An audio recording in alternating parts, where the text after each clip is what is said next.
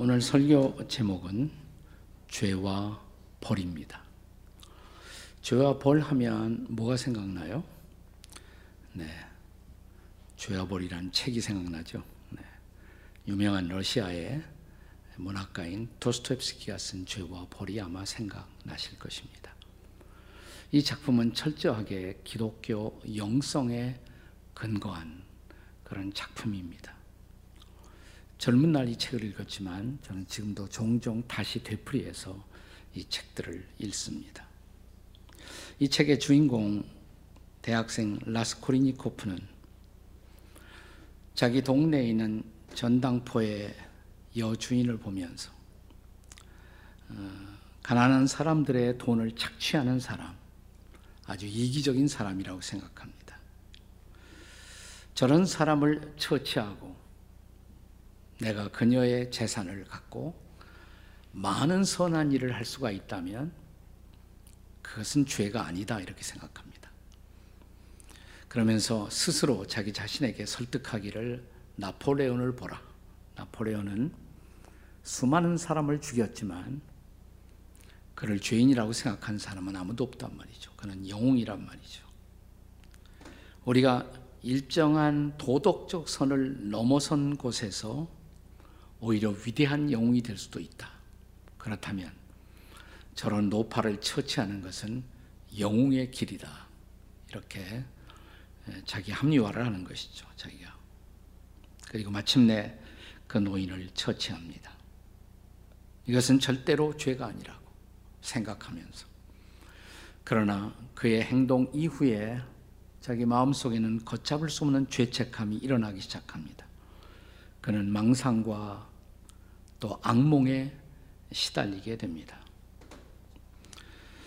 이 살해 사건이 전개되는 과정에 있어서 우연히 이제 만나게 된 순결한 소녀 소니아라는 소녀에게 마침내 자기 마음속에 가득 찬 죄책을 토해내지 않고는 견딜 수 없는 그런 지점에 도달하게 됩니다. 그리고 마침내 자기의 노파를 죽인 행위는 뭐 위대한 행동이 아니고 사회적 명분 때문이 아니라 자기의 욕심, 그 노파의 재산을 차지하고자 했던 욕망의 죄 때문인 것을 고백하게 됩니다. 소니아의 권고를 따라 그는 이제 자수하게 되고 자신의 죄에 대한 벌을 받기 위해서 시베리아 길을 떠나면서 오히려 양심의 자유를 찾게 된다는 그런 이야기죠. 오늘 우리가 살고 있는 이 시대를 우리는 포스트 모던이라고 말합니다. 포스트 모던 시대. 이 시대의 현저한 특성은 사람들이 모든 가치를 상대화 시켰다는 것입니다. 더 이상 죄를 죄로 생각하지 않고 또 악을 악으로 인정하지 않는 그런 시대가 되었습니다. 우리가 절대 가치를 포기했을 때 일어날 수밖에 없는 결론이에요. 절대 가치를 포기했다는 것은 절대자 하나님을 포기했다는 것이에요. 하나님을 포기하면 하나님을 망각하면 우리는 그 어떤 행동도 어, 합리화할 수가 있는 것입니다. 오늘 본문 호세아 8장의 마지막 구절 14절에 이런 말씀이 있습니다. 14절이 어떻게 시작하냐면 이스라엘은 자기를 지으신 일을 그 다음에 뭐라고 했어요? 잊어버리고 그랬어요. 자기를 지으신 일을 잊어버리고 나를 지으신 하나님 우리가 찬양을 들었는데 그 하나님을 잊어버린 거예요. 망각한 거예요. 네, 그 하나님을 망각한 즉시로 우리는 죄를 죄로 인식하지 못하고 마침내 하나님의 심판을 초래할 수밖에 없는 자리에 서게 되었다는 것입니다. 즉 하나님을 망각한 사람의 피할 수 없는 결론 죄와 벌인 것입니다. 13절에 보시면 이제 하나님은 그들에게 이제 그들의 죄악을 기억하여 그 죄를 벌하리니 그들은 애굽으로 다시 가리라. 죄와 벌이란 단어가 여기 나오죠. 그렇습니다. 그들이 망각하고 있었던 죄를 따라 그들을 마침내 벌하시겠다고 선언하십니다. 그래서 호세아 8장의 내용을 한마디로 줄이면 호세아 8장은 죄와 벌. 호세아 8장의 내용이에요. 자, 그렇다면 이스라엘 백성으로 이런 하나님의 벌을 형벌을 피할 수 없게 만들었던 그들이 망각하고자 했었던 죄, 그 죄악의 정체는 도대체 무엇일까요? 첫째로 그것은 하나님의 언약을 어긴 죄입니다. 하나님의 언약을 어긴 죄라고 할 수가 있습니다. 자, 1절 말씀을 같이 한번 읽습니다. 1절 다 같이 시작. 나팔을 내 입에 댈지어다. 원수가 독수리처럼 여호와의 집에 덮치리니 이는 그들이 내 언약을 어기며 내 율법을 범함이로다. 자, 여기 주님이 이렇게 말씀하신 내 언약을 어기며 내 율법을 범했다라고 말씀하십니다. 그러니까 그들의 죄악의 정체, 하나님의 언약을 어긴 것이고 그 다음에 율법을 범한 것입니다. 자, 우리가 죄에 대해서 성경적 정의를 할 수가 있다면 죄란 뭐냐? 죄란 한마디로 말하면 죄는 율법을 어긴 것이에요. 불법인 것입니다. 요한일서 3장 4절을 보십시오. 같이 읽겠습니다. 요한일서 3장 4절 시작 죄를 지는 자마다 불법을 행하나니 죄는 불법이라. 네, 죄는 불법이라 그랬습니다. 오늘 본문에서 호세아 선지자는 바로 어, 그들이 율법을 범했다. 근데 그것만 강조하지 않아요. 잘 읽어보시면 율법을 범한 것이 바로 하나님의 언약을 어긴 것이다. 이렇게 말합니다. 다시 말하면 우리가 율법의 중요한 본질이 하나님과의 약속이라는 것을 알 수가 있어요. 그 약속대로 하나님과 약속한 대로 법을 지키면 거기는 하나님의 축복이 따라오는 것입니다. 우리가 잘 암송하는 유명한 시편 1편 1절과 2절에 보시면 어떻게 시작돼요? 복 있는 자는 이렇게 시작하죠. 복이 있는 자는. 2절에 보시면 복 있는 사람이 누구냐? 여호와 율법을 즐거워하며 그 율법을 주야로 묵상하는 자로다 그랬습니다. 성경의 가장 긴 장, 성경에서 가장 긴 장, 몇 장이에요? 어디 있는 몇 장이죠? 10편? 119편, 네. 10편 119편이 제일 긴 장이에요. 자, 여기 10편 119편이 근데 전체 내용이 하나님의 율법, 말씀을 예찬하는 것입니다. 그 율법이 얼마나 위대한 것인가. 자, 119편 1절 이렇게 시작합니다. 같이 읽어요. 시작. 행위가 온전하여 여호와 율법을 따라 행하는 자들은 복이 있으며 그랬어요. 율법을 따라 행할 때 축복이 있다 그랬습니다. 그다음 2절에요. 그다음 절 2절 다 같이 시작. 여호와의 증거를 지키고 전심으로 여호와를 구하는 자는 복이 있도다. 그러니까 말씀을 지키면 말씀을 따르면 뭐가 약속돼 있어요? 축복이 약속되어 있는 것입니다. 나는 너희를 축복하고 싶다. 너희들의 행복을 위해서 이 말씀을 준다. 율법을 준다. 그 율법대로 살면 너희는 행복할 것이다. 이것이 율법의 본질이에요. 말씀의 본질인 것입니다. 그런데 너희가 나하고 맺은 그 언약을 어겼다 이렇게 말합 너희가 나하고 맺었던 그 언약을 범했다.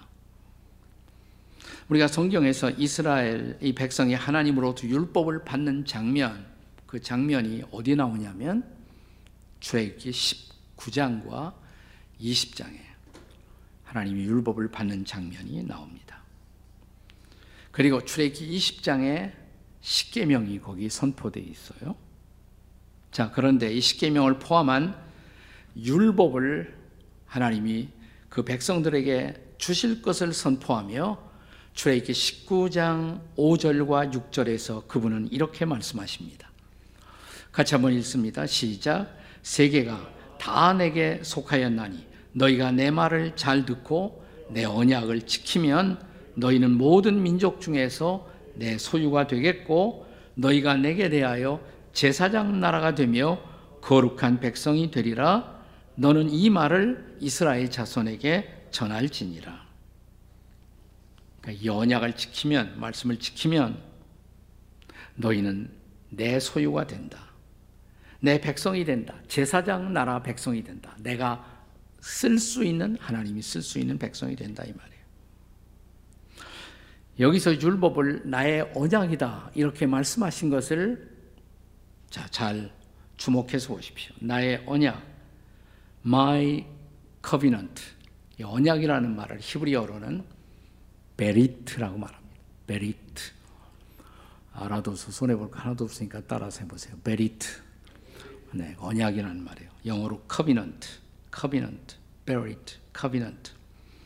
이것은 특별한 어떤 관계를 맺기 위해서 우리에게 허락된 엄중한 약속, 매우 중요한 약속, 이걸 베리트라고 말하는 것입니다.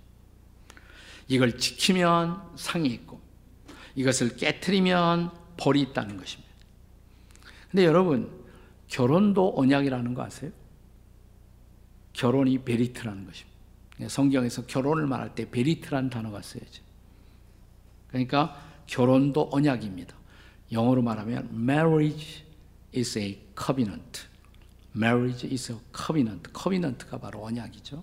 네, 결혼은 언약이다. 그러니까 그 언약을 잘 지키면 어떻게 될까요? 상급을 누리는 삶. 네, 축복된 가정생활이 이루어져요. 언약을 잘 지키면. 근데 언약이 깨지면 어떻게 될까요? 대가를 지불해야 돼요. 대가를 지불해야 돼요. 거기에는 지불해야 할 영적인 대가, 심리적인 대가, 경제적인 대가가 있습니다. 저는 그 결, 절대로 이혼이 용서받을 수 없는 죄라고 생각하진 않아요. 용서받을 수 있어요. 그러나 결혼을 쉽게 생각해서는 안 될 이혼은 하나님 앞에서의 죄라고 성경은 명백히 가르칩니다. 지금 이스라엘 백성이 주님과의 언약을 어기고 있다는 것은 마치 주님과의 영적인 결혼 언약을 그 관계를 깨뜨리고 있는 죄와 같은 죄를 범하고 있다는 것입니다. 자, 이스라엘 백성이 이런 죄를 범하고 있는 어느 날 주님 앞에 나가서 저 주님 잘 알아요. 저 주님의 백성이잖아요. 아, 이렇게 말할 수가 있습니다. 네. 근데 자기가 언약을 깨뜨린 사실에 엄중한 죄를 인식하지 못하고 내가 하나님 잘 안다. 오늘 본문 자 2절의 경고가 바로 그런 경고예요. 같이 읽어보세요. 다 같이 자 2절 시작 그들이 장차 내게 부르짖기를 나의 하나님이여 우리 이스라엘이 주를 아나이다. 아, 우리가 주님 잘 알잖아요. 근데 중요한 것은 이미 언약의 말씀을 그들이 범했다는 것이에요. 언약이 깨졌다는 것입니다. 자, 언약을 깨뜨린 그들을 향해서 주님이 선포할 말씀은 딱 하나밖에 없어요. 자, 신약 마태복음 7장 23절의 말씀처럼 주님이 선포하실 것입니다. 같이 한번 읽어 보세요. 시작. 그때 내가 그들에게 밝히 말하되 내가 너희를 도무지 알지 못하니 불법을 행하는 자들아 내게서 떠나가라 하니라. 이게 엄중한 말씀이에요. 우리는 주님 안다 그러는데 그러니 난 너를 모르는데 나는 너를 모르는데 말이야. 이게 비극이죠. 비극 중의 비극이에요. 행여나 오늘 우리가 이런 선언을 받아야 할 자리에 있는 것은 아닐까요? 주님의 언약이 아직도 나를 다스리고 지배하고 작동하는 삶을 살고 있습니까? 아니면 주님과의 언약을 깨뜨리고 그것을 깨뜨린 엄중한 죄도 인식하지 못한 채 살고 있는 것은 아닐까요? 네. 첫째로 이스라엘 백성들의 죄는 하나님과의 언약을 어긴 것이다. 본문에 보면 호세아에 보면 둘째로 그들의 죄는 하나님의 선을 버린 죄입니다. 하나님의 선을 버린 죄입니다. 자, 이스라엘 백성들의 또 하나의 죄가 3절에서 지적됩니다. 3절 같이 읽습니다. 시작. 이스라엘이 이미 선을 버렸으니 원수가 그를 따를 것이라.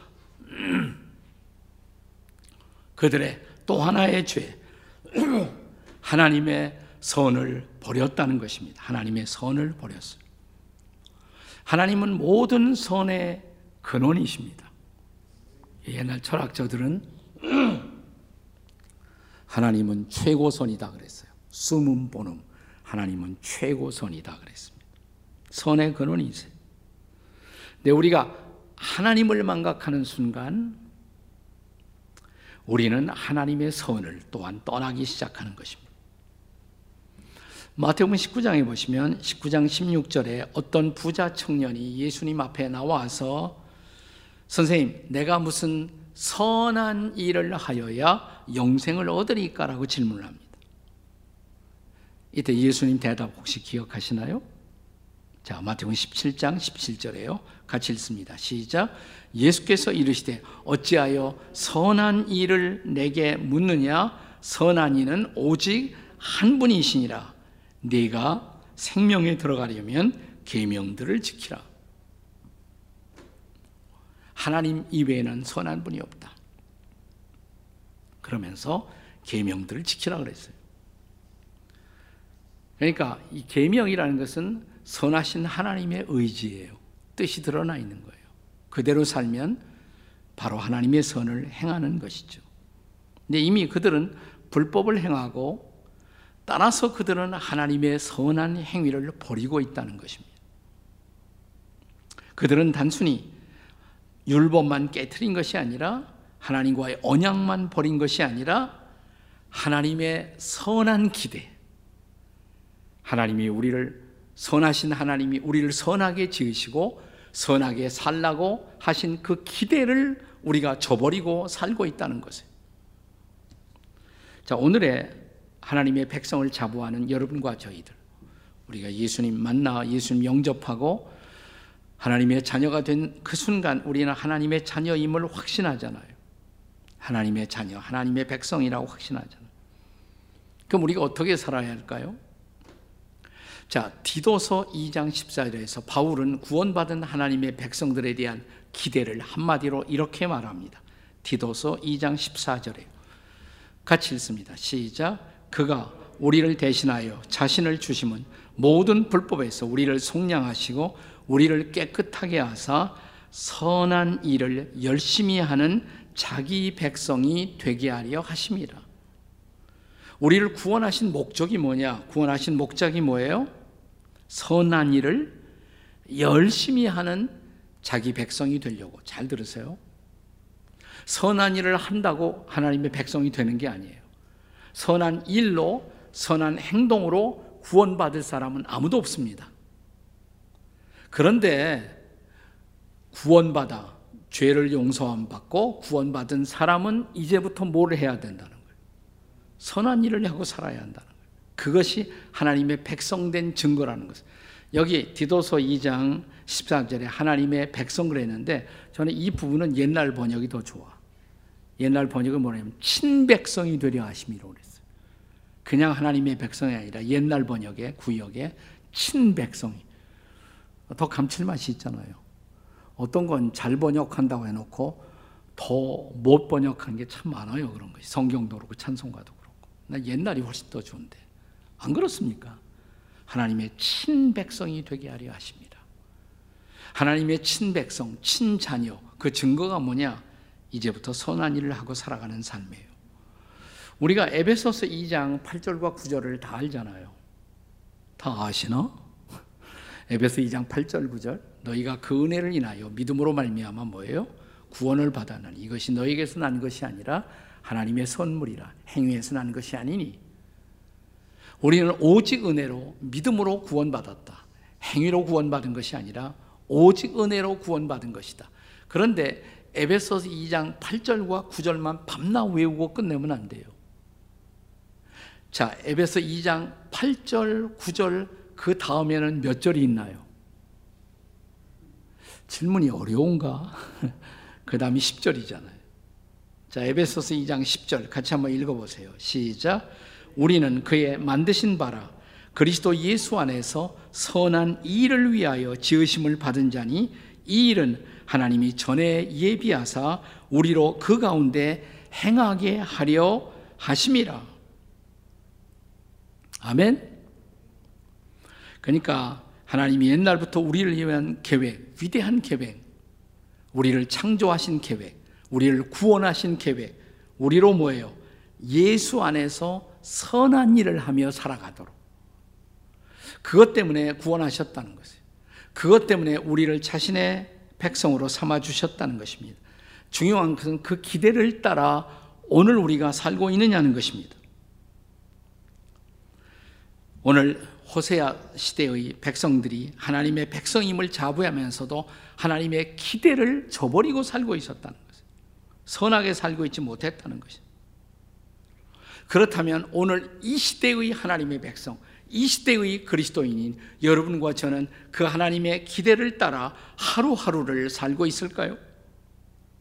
이런 선한 인생에 대한 하나님의 기대를 이루지 못한 결과 3절 마지막에 기록되어 있습니다. 뭐라면 원수가 그를 따를 것이고 그랬어요. 자, 하나님의 선을 포기하는 순간 우리는 악한 원수의 노예가 된다는 것입니다. 선을 버린 결과로 결국 우리는 악의 노예가 되는 것입니다.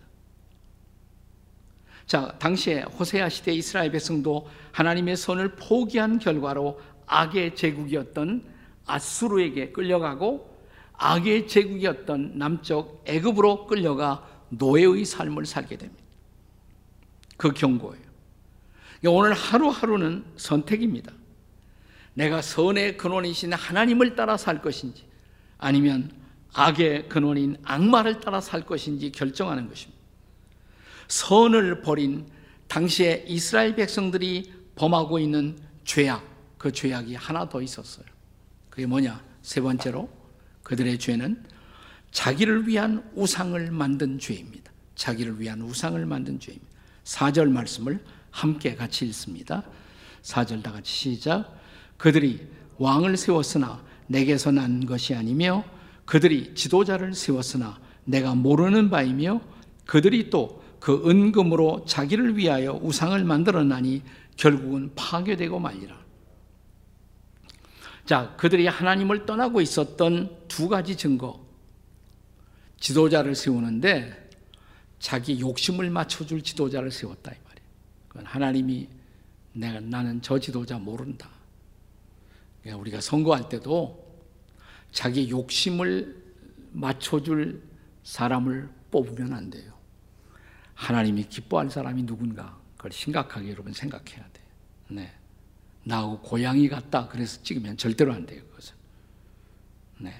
자, 그 다음에 또 하나는 뭐냐면 자기를 위해서 우상을 만들었다. 이 말이에요. 우상을. 자기를 위한 지도자를 세우고 자기를 위한 우상을 세웠다. 그 당시 이스라엘 백성들이 그렇게 하나님이 기뻐하시는 지도자가 세워지기를 원하는 것이 아니라 자기들의 욕망을 충족시켜 줄 지도자를 원했던 것입니다. 그래서 마지막에 세워진 유명한 악한 왕이 있어요. 아합이라는 왕이 있었어. 아합이라는 왕이 세워져. 또 그들은 실제로 우상을 만들기 시작했습니다. 그 시대 아방 시대에 태어난 유명한 두 가지 우상이 있어요. 바알신과 아스타롯. 바알은 남신이고 아스타롯은 여성신이에요. 바알과 아스타롯이라는 우상을 만들기 시작했어요.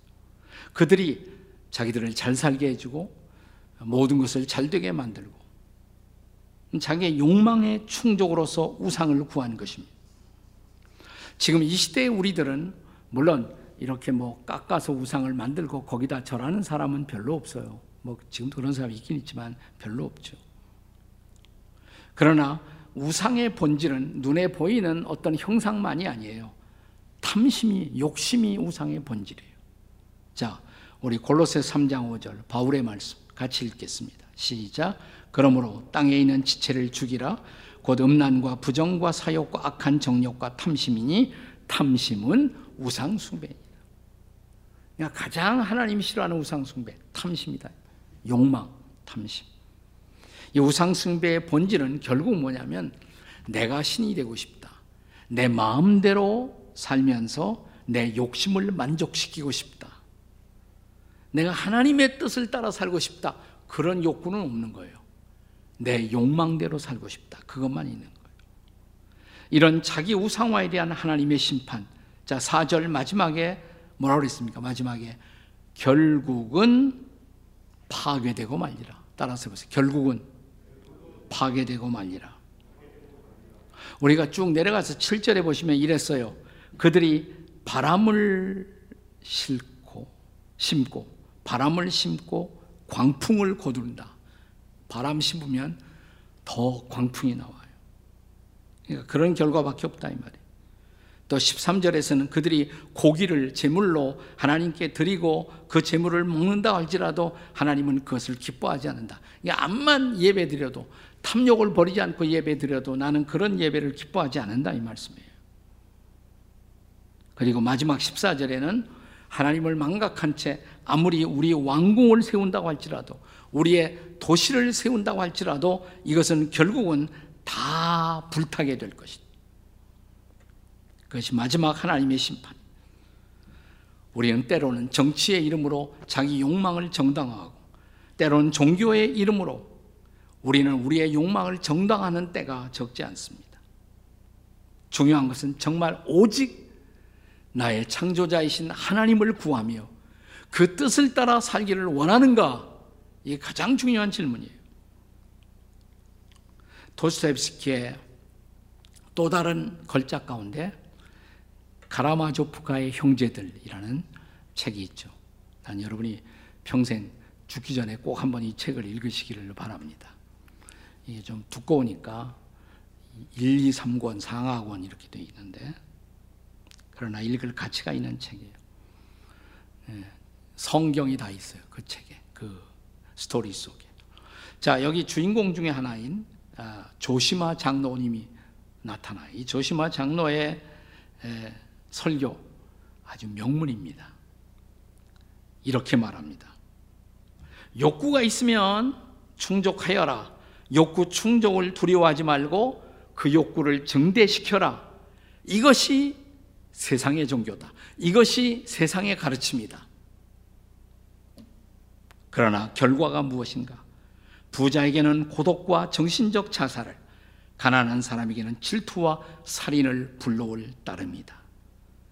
세상은 욕구의 권리를 충동질했지만 욕구를 충족시킬 방법은 결코 가르치지 않는다. 우리의 욕구에 대한 진정한 충족이 무엇인가를 세상은 우리에게 가르치지 않는다는 거예요. 그러면 우리가 가진 밑바탕의 욕구에 대한 참된 해답은 뭘까요? 하나밖에 없어요. 우리가 자주 외는 시편 23편 1절이 해답이에요. 아시죠 다 같이? 시편 23편 1절 뭐예요? 여호와는 나의 목자시니 내게는 부족함이 없으리로다. 아멘. 하나님이 나의 목자시면 부족함이 없어져요. 만물을 창조하신 하나님이 내 아버지라면 그 하나님이 나와 함께하는 것을 믿는다면 비로소 부족함이 없어지는 거예요. 그렇습니다. 하나님을 내 유일한 인생의 목자로 삼고 그분의 임재 그리고 그분의 영광만을 구하십시오. 그때 비로소 우리는 욕망에서 오히려 해방되고 하나님만으로 만족한 삶, 진짜 자유인의 삶을 살게 될 줄로 믿습니다. 오늘 이 자유를 찾기 위해서 우리가 손에 붙들고 있던 욕망을 다 내려놓고 높이 손들고 천부의 의지 없어서 손들고 옵니다. 이렇게 주 앞에 고백하는 여러분과 제가 될 수 있기를 주님의 이름으로 축원합니다. 아멘.